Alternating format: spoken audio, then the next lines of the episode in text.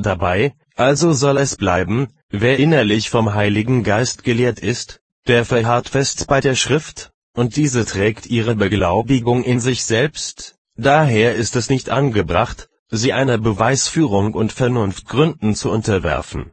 Die Gewissheit aber, die sie uns gewinnt, die erlangen wir durch das Zeugnis des Geistes. Gewiss verschafft sich die Schrift ganz von selbst durch ihre eigene Majestät Ehrfurcht, aber sie ergreift uns erst dann recht und ernstlich, wenn sie durch den Geist in unserem Herzen versiegelt ist.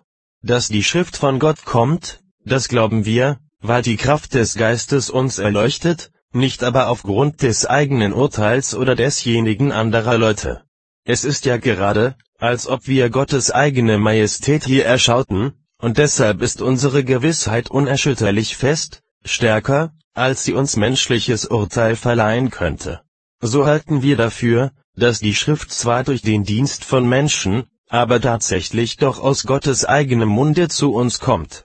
Nicht Beweisgründe, nicht Wahrscheinlichkeiten suchen wir, um unser Urteil darauf zu gründen, sondern wir unterwerfen unser Urteil und unser Denken dieser völlig aller Frage entzogenen Tatsache. Das geschieht freilich nicht so, wie einige es machen, die zuweilen eine unbekannte Sache mit Eifer annehmen, die ihnen dann doch bei näherer Kenntnis missfällt, sondern es geschieht darum, weil wir voll und ganz überzeugt sind, es mit der unbestreitbaren Wahrheit zu tun zu haben. Das hat auch nichts mit der Art zu tun, wie elende Menschen dem Aberglauben ihren Geist gefangen geben, sondern wir kommen zu dieser Gewissheit, weil wir empfinden, dass hier die unbezweifelbare Gewalt göttlicher Majestät waltet und wirkt, und diese Kraft zieht und entzündet uns zum Gehorsam, mit Wissen und Willen, aber viel lebendiger und stärker, als alles menschliche Wollen und Wissen. So ruft der Herr mit vollem Recht durch Jesaja aus, Kapitel 43, Vers 10, die Propheten samt dem Volke seien seine Zeugen, denn sie waren ja durch Weissagungen belehrt und zweifelten nicht daran, dass Gott ohne Trug und Zweideutigkeit zu ihnen geredet habe. Das ist eine Überzeugung, die der Gründe nicht bedarf, das ist ein Wissen, das seinen Grund in sich selber trägt, ja, auf dem das Herz sicherer und beständiger ruht als auf irgendwelchen Gründen, das ist ein Empfinden, das nur aus himmlischer Offenbarung entstehen kann. Ich rede von dem, was jeder einzelne Gläubige bei sich selber erfährt, freilich reichen meine Worte bei weitem nicht hin, um die Sache recht zu beschreiben. Ich übergehe jetzt vieles, weil ich an anderer Stelle auf diese Dinge zurückkommen muss. Für jetzt wollen wir uns dies merken, dass nur der Glaube der Rechte ist, den der Heilige Geist in unseren Herzen versiegelt.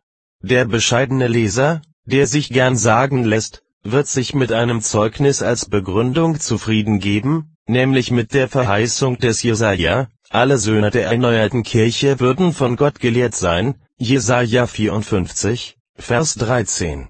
Da würdigt Gott seine Auserwählung allein eines einzigartigen Vorrechtes und unterscheidet sie damit von dem ganzen Menschengeschlecht. Denn womit soll die rechte Lehre bei uns ihren Anfang nehmen, als mit der bereitwilligen Freudigkeit, das Wort Gottes zu hören? Gott aber fordert Gehör durch den Mund des Mose, wie geschrieben steht, Du sollst nicht sprechen in deinem Herzen, wer wird in den Himmel fahren? Oder wer wird hinabsteigen in den Abgrund? Siehe, das Wort ist in deinem Munde.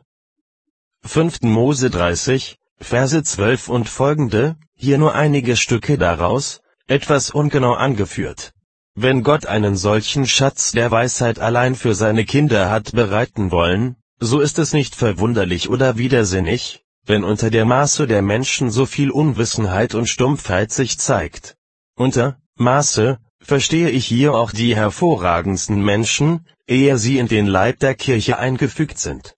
Jesaja erklärt an einer Stelle, die prophetische Lehre werde nicht nur den Außenstehenden, sondern auch den Juden, die für Hausgenussen gelten wollten, unverständlich sein, und dann fügt er gleich den Grund dafür bei, denn nicht allen wird der Arm des Herrn offenbar. Jesaja 53, Vers 1 so oft uns die geringe Zahl der Gläubigen wankend machen will, sollen wir uns im Gegenteil vor Augen halten, dass niemand die Geheimnisse Gottes begreifen kann, als die, welchen es gegeben ist.